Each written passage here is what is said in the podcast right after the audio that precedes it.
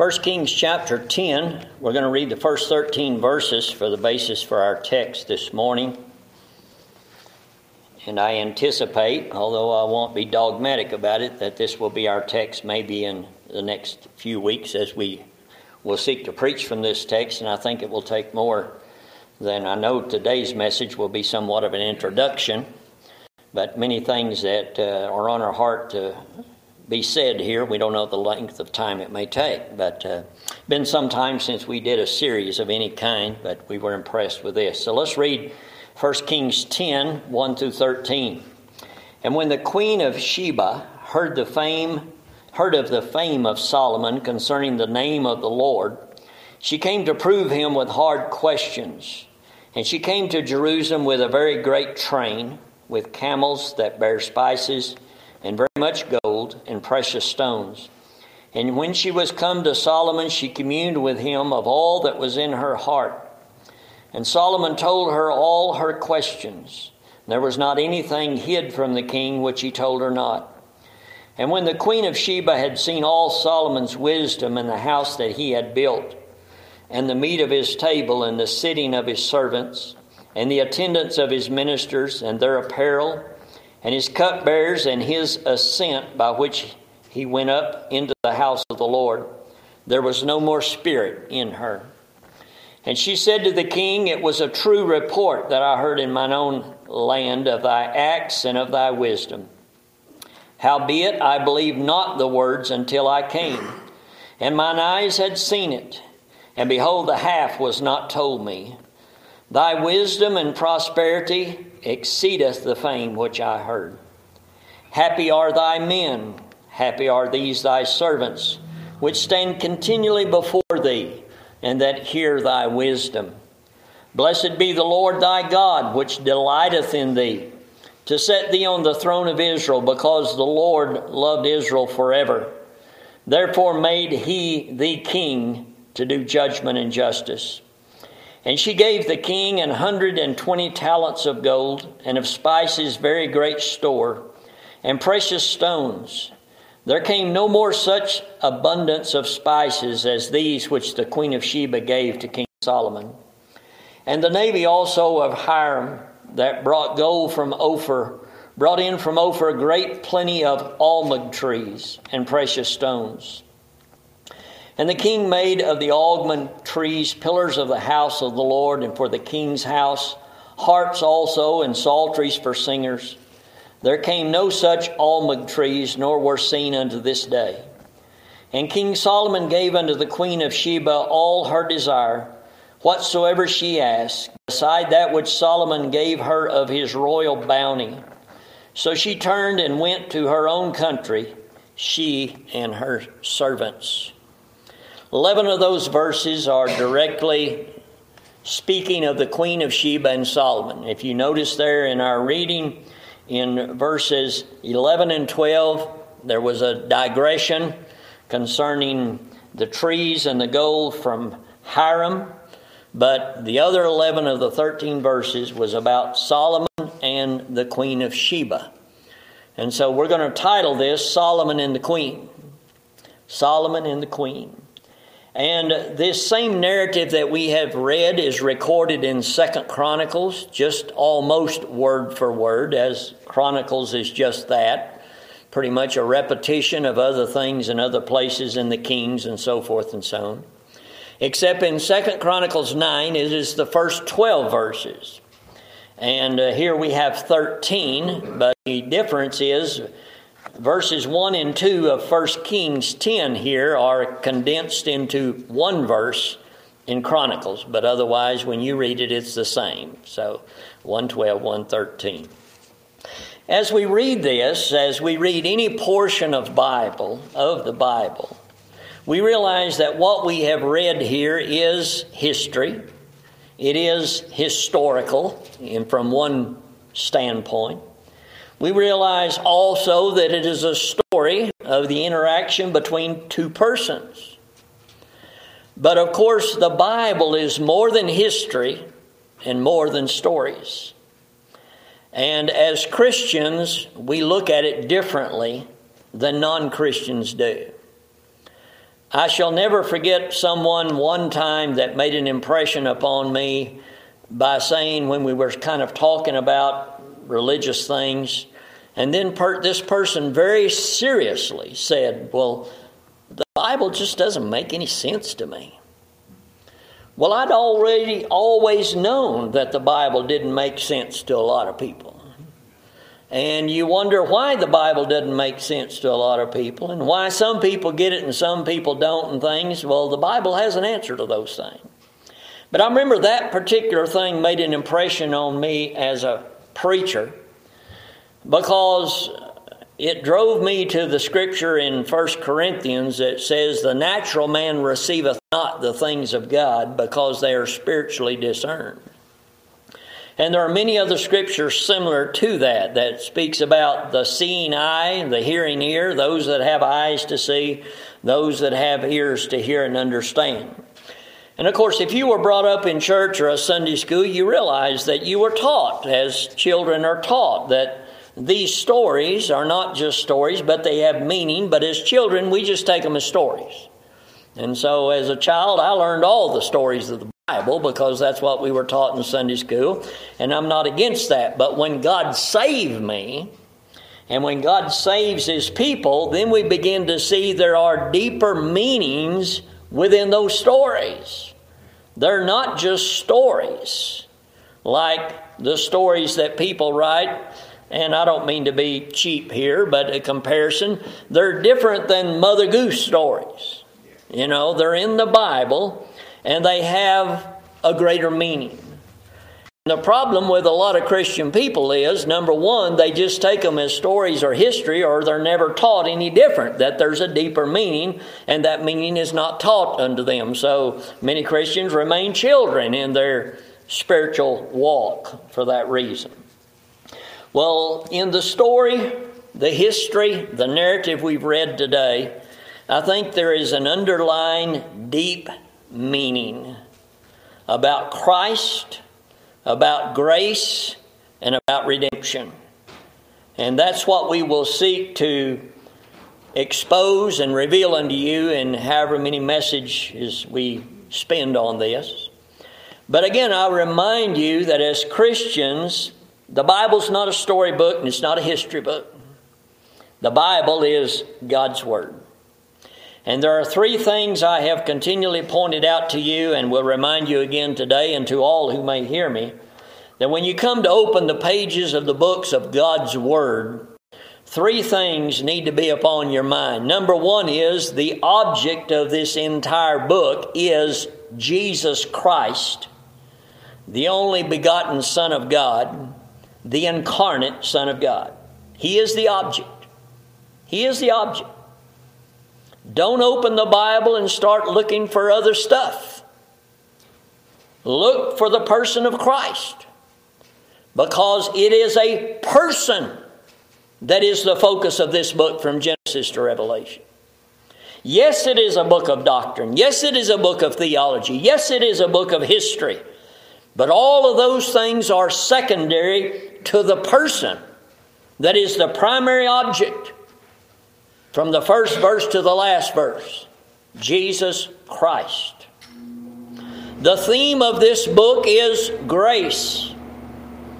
Don't look for another theme. Don't look for another motive. Don't look for anything else as far as the theme of this book except grace. And of course, that grace is in the object aforementioned Jesus Christ. There is no grace apart from Christ. And Christ is grace manifested. God with men, Emmanuel. And then when you wrap the whole thing up, those two things, there is one continuous story that encompasses all the stories and all the history in the Bible. And that story is labeled redemption. Redemption. So Christ the object, grace the theme, and redemption, the story of the Bible, are the three things that make the Bible the Bible. Else it would just be another book, but it is God's Word. It has a plan of redemption. That redemption is achieved, accomplished, purposed, and finished in a person, the Lord Jesus Christ.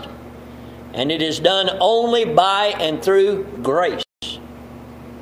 So those things must be in our subconscious mind always when we read the Bible. Else, we're going to get into a history lesson or a nice, cute, pretty little story and miss the rest of it. I believe if somebody asked me, What is the Bible?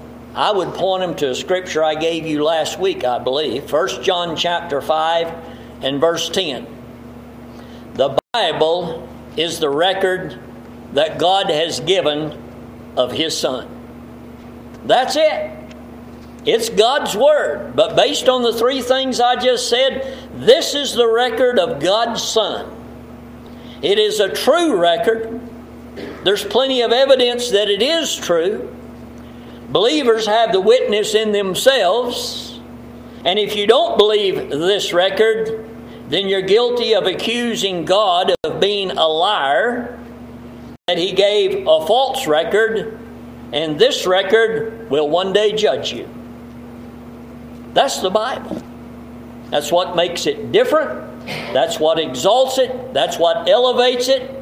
That's why it does what it does for those of us who believe it, see Christ, saved by grace, and see the great story of redemption unfolding from Genesis to Revelation. In the text I have read to you today, to the believer, you don't just see two individuals, a king and a queen, meeting, conversing, spending time together, and exchanging gifts. As a believer, if you're looking and apply yourself diligently, you see the Lord Jesus Christ, and you see yourself, and you see salvation by grace in these 13 verses we've read. The example I would give to you here is if you don't see that, look again. Look a little deeper. Think a little harder. Meditate a little longer on what you've read. I shall never forget in Hobbs, New Mexico, the first time I ever saw one of those 3D pictures. I mean, it's like seeing the Grand Canyon. I just it just made that kind of impression. I was standing there looking at that thing, and I can't remember what the picture was. I remember who showed it to me. And I stand there looking at it, and they're telling me what I'm seeing, and I'm not seeing what they're telling me I'm seeing. I'm seeing what's on the surface of the picture. And they say, oh no, there's something else in there. Just look a little harder. Well, I'm looking as hard as I can look, and I don't see nothing but the same thing. I mean, that, that's just, I just, I'll never forget it, the impression that made. And I'd cock my head, and I'd do different things, and I'd look away, and I'd look back. You know, and I saw the same thing, and they're telling me there's something else there, and you're just not seeing it. And I'm thinking you're absolutely crazy because I can, I have 20/20 vision, and I'm seeing all there is to see. And then all of a sudden, boom!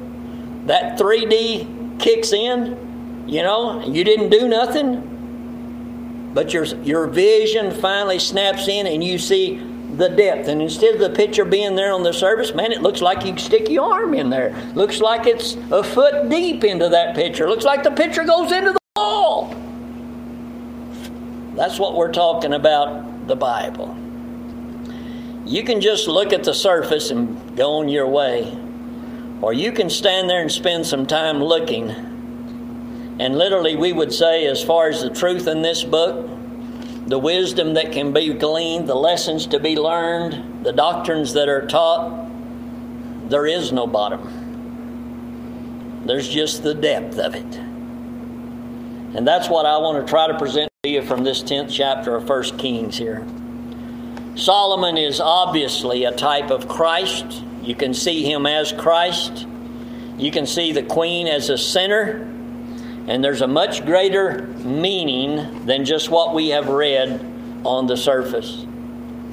Many messages I preach and have preached, and many of you here in this church have heard me preach, follow this pattern where we look at a picture, where we read a narrative like this and make an application of spiritual things to seemingly just a normal human lesson or history.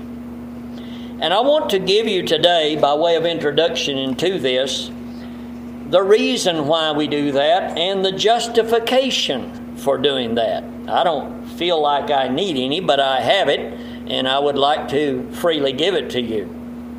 And I would kind of subtitle this. We could have titled we could have titled what we're going to do here instead of Solomon and the Queen.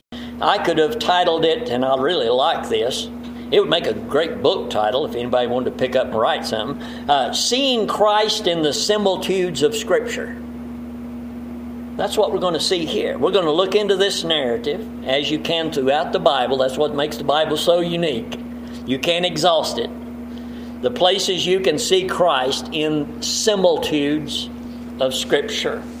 And I'd begin by directing your attention to the only place in the Bible where we find the word similitudes used Hosea chapter 10 or 12 and verse 10. Hosea chapter 12 and verse 10. And to those of you in this church, you should remember or recognize this scripture because of our studies in the writings of John Bunyan. This is what prefaces his allegories many cases, or introductions and comments. Hosea 12 and 10 reads, speaking of God, I, God, have, and the prophets, have also spoken by the prophets, and I have multiplied visions and used similitudes by the ministry of the prophets. Now we know God is the author of this book, don't we? We know that it is verbally inerrantly God breathed and inspired. And I won't go to all those scriptures, you've heard them many times. God is the author, man is the human instrumentality of the Bible. And God could have said it, revealed it any way He wanted to. We won't go into that, but you know how He has done it. The Spirit of God moved holy men, raised them up, gave them a message, opened their mouth, put a coal off the altar in their tongue, and they spoke the word of God, revealed prophecy, predicted things, manifested things that otherwise would have been hidden. God didn't do it all at once by one man, He did it by a lot of men over a long period of time to compose our Bible. And this scripture Bunyan uses many times. Again, it's the only time the plural is used, but in the singular, similitude, that occurs 11 times in the Old and New Testament. Well, what does it mean in that regard? A similitude. Well, there's a dead giveaway. You know, if you look at the word and look at the spelling, you know, you can make similar out of that real easy, can't you, in the English language? And we know what similar means, and that's really where it comes from, is the definition of this word. The definition of similitudes, as it says here, the Lord spoke by the prophets, not only visions, but similitudes in minutes through their ministry, means a likeness. To be like something. You know, uh, and we live our lives with resemblances, don't we? Uh, a likeness or to be like is a resemblance of some sort.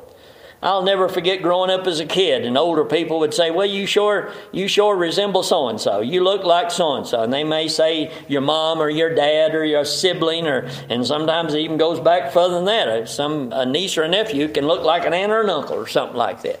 So we grow up with those things, you know, and dogs and chickens and things that are raised, they bear resemblance to their ancestors in that regard. So this is a common thing, similar to a resemblance. Well, a resemblance in what way?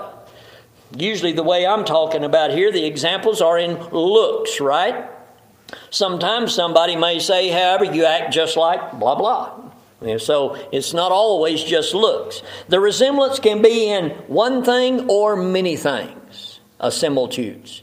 It can be in a nature, it can be in a personality, it can be in an appearance, it can be in a quality, a virtue, a character, a mannerism, all kinds of things. We can even use similitudes in events and actions, you know. Well, this volcano erupted, and it's like the volcano of such and such that did such and such and so. You know, so that's all throughout our lives. Well, that's similitudes. A likeness, but in that sense, think of it in this way a likeness that is not perfect. If it was perfect likeness, it wouldn't be a likeness at all, would it? I mean, you got a twin. It's not a perfect likeness. I got grandkids, twins. It's not a perfect likeness. There's a greater likeness with those twins than there is in the rest of the siblings, but it's not a perfect likeness in that regard. And this really goes all the way back, when you think of it in this definition, to the book of Genesis, chapter 1 and verse 26, where the triune God said, Let us make man in our image and in our likeness. We are made in the image of the living, eternal God. But it is not a perfect resemblance, is it? Far, far from it. Yet there are things which I don't have the time to go into, that'd be another message on being made in the likeness and image of God, by which we resemble God, else we could not have a relationship or communicate with God. We're different than the animals. The animals don't resemble God, but man does. In what? In the way we're put together, in our very constitution, so forth. So, you get the idea of what we're talking about here. And the point I want to make and impress upon you, I'm going to give you Arthur's definition kind of to think about as we launch into this, or as you read anything in the Bible as I'm saying here, similitudes, Christ, redemption, grace being taught through these things. Comparative resemblance. Comparative resemblance. And that's what we're going to do here in our text. And that's what, get this, the Bible itself does this. The Bible gives us similitudes using metaphors even using parables, in order that we might understand more deeply and more clearly the things that are said that are just plain cold facts. Okay? You know, we have the Ten Commandments hanging here, and you can read them. And when you read one of them, you don't have to wonder what it's saying. It's pretty straightforward, or what have you, right? It doesn't, most, if everything was written like that, there would be no room for detail or explanation or anything, would there? I mean, that's about as straightforward as it gets. The whole Bible's not written like that, though, is it? We're not taught about Christ and His incarnation in words that just once you say them, you got it. No. I mean, uh, Christ becoming incarnate, God taking upon him human flesh. We don't know anything like that. We haven't seen anything like that. We haven't experienced anything like that. So we don't understand that. So the Bible goes into great detail in various ways to show us that and explain us that. And the whole Bible teaches everything that it teaches in ways like this. Now it says here, again, that the prophets, 12 and 10, I have multiplied vision, used similitudes by the ministry of the prophets. So get this in your mind a likeness, a resemblance, but not a perfect resemblance, but a resemblance that will point you to something else. And again, I give you the example. You know, it, let's just use a hypothetical and say, okay, you see me, you know Arthur, but you don't know what my grandfather looked like. Most of you don't know what my father looked like. But if you see me, you kind of know what he looked like. You get that? Even though you haven't seen him. Okay? That's what we're talking about. And that will be our pursuit here. Let me give you, throw out some examples, and um, we're going to do some reading. I don't know how far we'll get, but we're going to do some reading of just what Hosea 12:10 here does in this introduction. But it says the prophets were an example of this very thing. Well, think about Hosea, the writer of the book of Hosea. He was a prophet of God. He's called a minor prophet, but you know that's a man's designation. That doesn't mean, you know, minor don't mean he was less than a major. Uh, just different thing, division, less uh, less writing, less chapters, and what have you than majors, but nevertheless. Hosea himself and his life, his marriage, and his family was a similitude of a prophecy. Look back to chapter 1 with me. No, no better place to start than right here where we are in the book that says this. In verse 1, we are told there the word of the Lord coming unto him and who he was, the son of Beeri, in the days of Uzziah, and Jotham and Ahaz, Hezekiah, kings of Judah, the days of Jeroboam, son of Joash, king of Israel. There's the, uh, uh, the time frame. And then it says here, verse 2, look at it. The beginning of the word of the Lord by Hosea. The Lord said to Hosea, Go take unto thee a wife of whoredoms. This is a harlot, a prostitute. And children of whoredoms, for the land hath committed great whoredom, departing from the Lord. Now, here is a similitude that's fixing to play itself out. Hosea is a prophet to the people of God. They are guilty of whoredoms in the spiritual sense. They have been unfaithful to their God. They're obligated to be faithful to their God, and they have not. And so Hosea's prophecy doesn't just involve words, it involves him and his life. Verse 3 So he went and took Gomer, the daughter of Diblaim, which conceived and bare him a son. The harlot that he married, Gomer here, was a harlot by nature. And even though he married her, if you know the story in Hosea, and we don't have time to go in it, she never changed her ways from being a harlot. She was not a faithful wife. She was a harlot. She was used to being a harlot. And even though she married Hosea and bare him three children, she departed and went back into harlotry and prostitution. And it's a wonderful story there, again, because it shows Hosea didn't just cast her off forever and leave her. He went back and got her again. Bought her back when she was at the lowest of the low.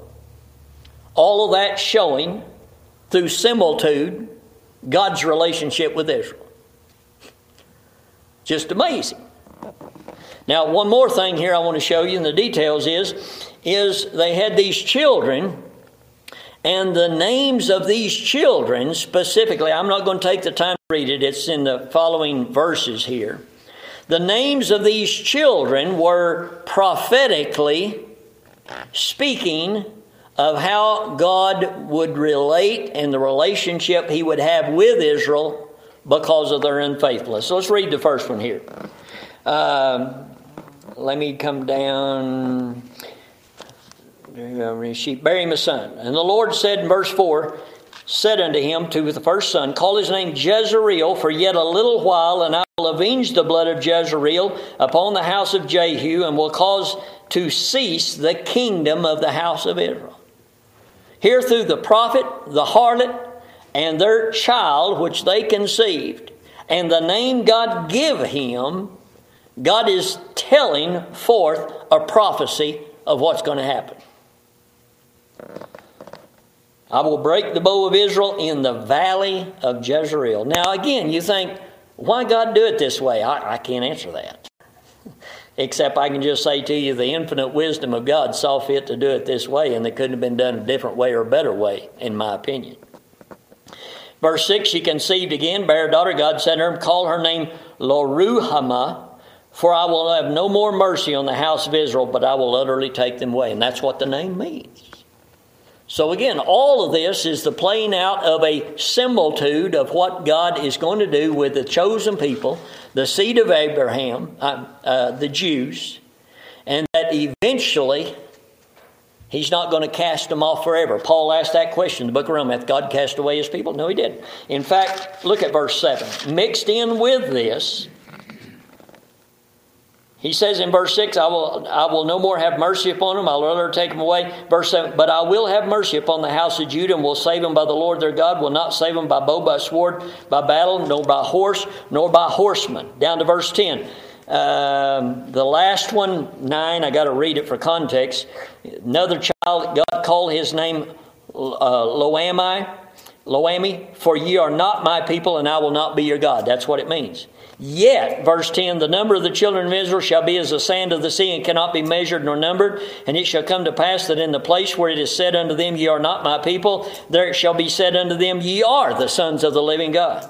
Then shall the children of Judah and the daughter of Israel be gathered together and appoint themselves one head, and they shall come up out of the land, for great shall be the day of Jezreel.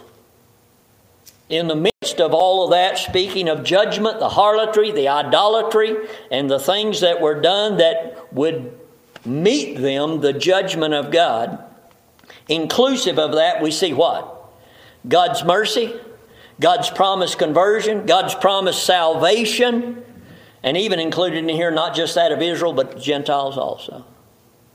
So again, here we have a similitude of, of one prophet at the very beginning, you know, and this is involving, again, pointing to things that will only happen and come to pass in Christ by grace because it's part of the great plan of redemption.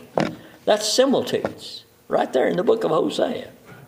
Now, Let's jump to another, and, and I'll show you these as long as we have time this morning, a few. Let's turn to the fifth chapter of Isaiah. We'll show you a little different one. That one was very personal, obviously,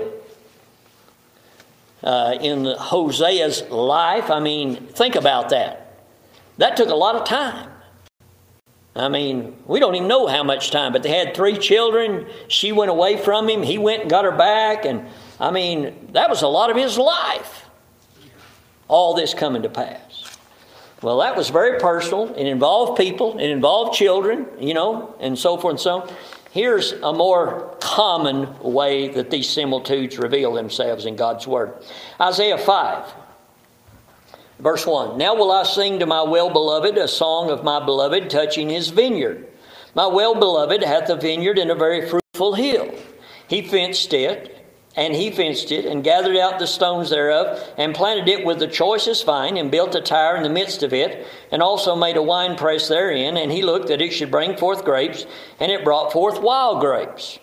And now, O inhabitants of Jerusalem and men of Judah, judge, I pray you, betwixt me and my vineyard. What could have been done more to my vineyard? That I have not done to it. Wherein, wherefore, when I looked that it should bring forth grapes, brought it forth wild grapes? And now go to, I will tell you what I will do to my vineyard. I will take away the hedge thereof, and it shall be eaten up, and break down the wall thereof, and it shall be trodden, and I will lay it waste. It shall not be pruned nor digged, and there shall come up briars and thorns. I will also command the clouds that they rain no rain upon it. Let's pause right there. Okay, that's just an anonymous story if we were to say, here's the story, right? But it's much more than a story, it's a similitude. Look at verse 7. Here's the, the key line that tells us For the vineyard of the Lord of hosts is the house of Israel. See that? And the men of Judah his pleasant plant. And he looked for judgment, but behold, oppression for righteousness, but behold, a cry. That's what we're talking about. See, everything in that nice little pretty story about some owner of a vineyard, the work that he did and expecting a harvest, and instead of getting what he expected, he got the opposite and so forth, so he decided he would destroy it. That's all a similitude, a likeness, a resemblance of God's relationship with whom? Right there it is, verse 7 the house of Israel. The house of Israel. That's what we're talking about. Let's look at Jeremiah. Jeremiah chapter 2.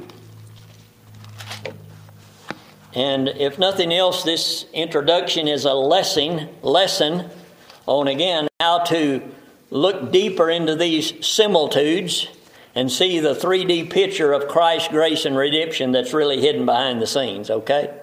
And I'm just going to do a few of them, and we probably won't get done today. But the Bible is full of them.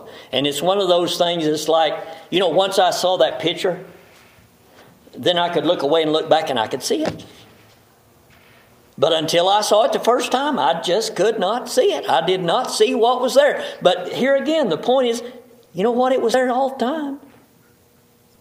There wasn't no problem with the picture. The problem was I couldn't see it. But once I saw it, it was so easy to see. And once you start looking for Christ, and I've told you this before, I don't know how many times and how many lessons, maybe you forgot, I hope you had. But once you start looking, I mean, you'll find Christ under every leaf, under every rock. You'll find him in the sky. You'll find him here. You'll find him there. Grace is just running through this Bible like, like water. and the whole flavor of it is redemption. It's just, you can't, you can't miss it.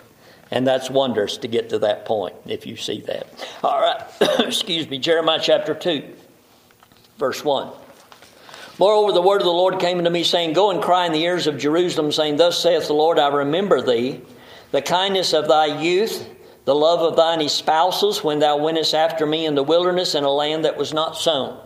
Okay, this is a similitude. And espousals there would be betrothals or engagements. Okay? The Lord uses that language a lot about Israel being his people, being engaged to them, betrothed to them, marrying them, and then they behave like Gomer did Hosea's wife, and he would seek to put them away by a bill of divorcement. That's mentioned in the prophets, but yet he does not utterly abandon them, just like Hosea and Gomer. Israel was holiness unto the Lord, and the first fruits of his increase. All that devour him shall offend. Evil shall come upon them, saith the Lord. That you know what that goes back to? God said to Moses, or Abraham, I'll bless them that bless you and curse them that curse you. That's it right there. That's the reference. Hear ye the word of the Lord, O house of Jacob, and all the families of the house of Israel. Thus saith the Lord, What iniquity have your fathers found in me, that they are gone far from me, and have walked after vanity, and are become vain? Neither said they, Where is the Lord that brought us up out of the land of Egypt, that led us through the wilderness, through a land of desolation, deserts and of pits, through a land of drought, drought and of the shadow of death, through a land that no man passed through, and where no man dwelled? And I brought you into a plentiful country, to eat the fruit thereof and the goodness thereof. But when ye entered, ye defiled my land, and made mine heritage an abomination.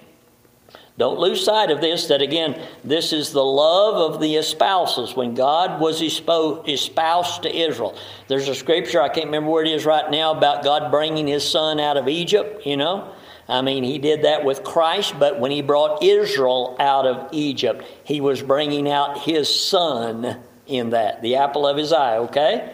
So this is what he's saying here. I brought you in a plentiful country. It's like a man taking a wife, brings her into his home, you know, into the blessings and things that they incur in marriage. He provides for her. To eat the fruit thereof and the goodness thereof, but when ye entered, ye defiled my land, and made mine heritage abomination. This is like an unfaithful wife. The priest said not, Where is the Lord? And they that handled the law knew me not. The pastors also transgressed against me, and the prophets prophesied by Baal, and walked after things that do not profit. Wherefore I will yet plead with you. Got that? Uh, th- this is like a, a wife or a husband that's went astray now, been unfaithful, and yet the other party says, I'm pleading with you you know, the Hosea Gomer relation. And with your children's children will I plead. For pass over the isles of Chittim and see, and send unto Kedar and consider diligently, and see if there be such a thing. Hath a nation, nation changed their gods, which are yet no gods? But my people have changed their glory for that which doth not profit. Be astonished, O ye heavens, at this, and be horribly afraid. Be ye very desolate, saith the Lord, for my people have committed two evils. They have forsaken me, the fountain of living waters, and hewed them out cisterns, broken cisterns, that can hold no water. So we have here a similitude. And within that, right there in the last verse I read, the metaphor of like a cistern, broken cisterns, you see. And all this again referring to the relationship between God and his people. That's what we're going to be looking at in Solomon and the Queen. There's a relationship there between those two individuals that is a similitude of a greater relationship between Christ and those whom he redeems. That's what we'll be looking at, Lord willing. Couple more in Jeremiah, and that's probably all the time we have for this morning.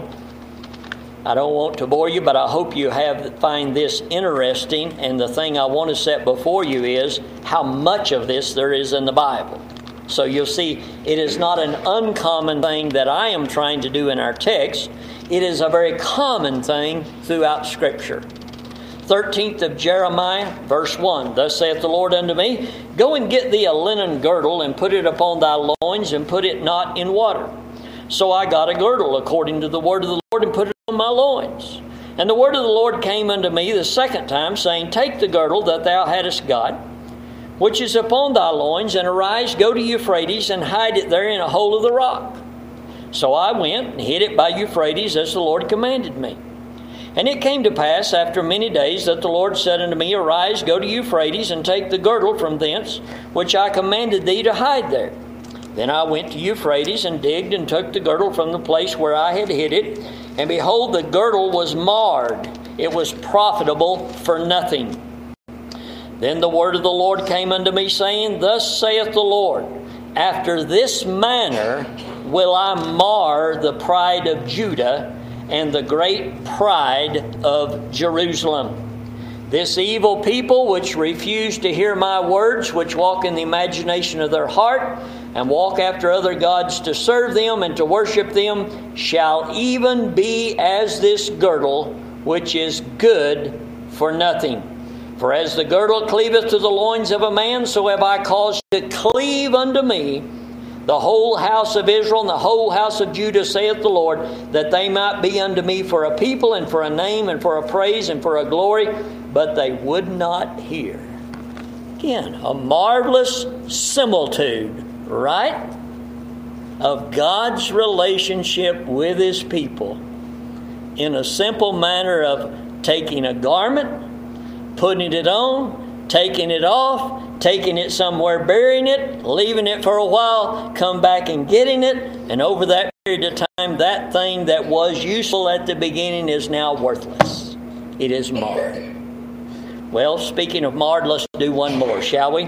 Turn over a few pages to Jeremiah chapter 18. Here's a very familiar similitude that you're probably more familiar with. The word of the Lord came to Jeremiah from the Lord, saying, Arise and go down to the potter's house, and there will I cause thee to hear my words. Then I went down to the potter's house, and behold, he wrought a work on the wheels, and the vessel that he made of clay was marred in the hand of the potter. So he made it again another vessel, as seemed good to the potter to make it. Then the word of the Lord came to me, saying, O house of Israel, cannot I do with you as this potter? saith the Lord. Behold, as the clay is in the potter's hand, so are ye in my hand, O house of Israel. At what instant I shall speak concerning a nation and concerning a kingdom to pluck up and to pull down and to destroy it. If that nation against whom I have pronounced turn from their evil, I will repent of the evil that I thought to do unto them. And at what instant I shall speak concerning a nation and concerning a kingdom to build and to plant it. If it do evil in my sight, that it obey not my voice, then I will repent of the good wherewith I said I would benefit them. Now therefore go to, speak to the men of Judah and to the inhabitants of Jerusalem, saying, Thus saith the Lord, Behold, I frame evil against you and devise a device against you. Return ye now every one from his evil way, make your ways and your doings good. Another similitude of that relationship that God used through the prophet to deliver the message, literally the message of the gospel, exposing their sin and commanding them to repent, to turn, and to come back to the gracious and loving God from whom they had departed. We'll go on with some more of these another time, but let me close with this thought that may be so very familiar to you. And by the way, I will mention, we'll show you a few more in the Old Testament. We are also then going to put the icing on the cake with some from the New Testament. We mentioned to you parables before. We're not going into the parables, but we are going to look at some similitudes in the New Testament that specifically justify what we're doing in seeing Christ in so many places, persons, actions, events, and themes. But to close today, Matthew chapter 12 and verse 42. It is a scripture we'll be referencing at other times as we go through this. So it will be just as foundational as our text. And it is the only mention, other than in one of the other Gospels, of our text character Queen of Sheba, Solomon, the Discourse. Matthew 12 42 The Queen of the South shall rise up in the judgment with this generation and shall condemn it. For she came from the uttermost parts of the earth to hear the wisdom of Solomon, and behold, a greater than Solomon is here.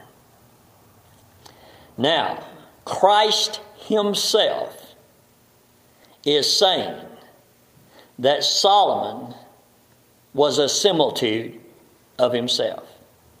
Many times we say it like this He was a type of Christ, and indeed he was. But let's go back as we close. Think about it. Solomon bore a likeness, a resemblance, yet not a perfect resemblance because there was only one Son of God. But he bore a similitude or a resemblance in many ways to the Son of God, and his relationship with the Queen of Sheba is a similitude of the grace of God to lost sinners. And so that will be our pursuit in the text. A greater than Solomon can be seen in Solomon. God bless His word to your hearing.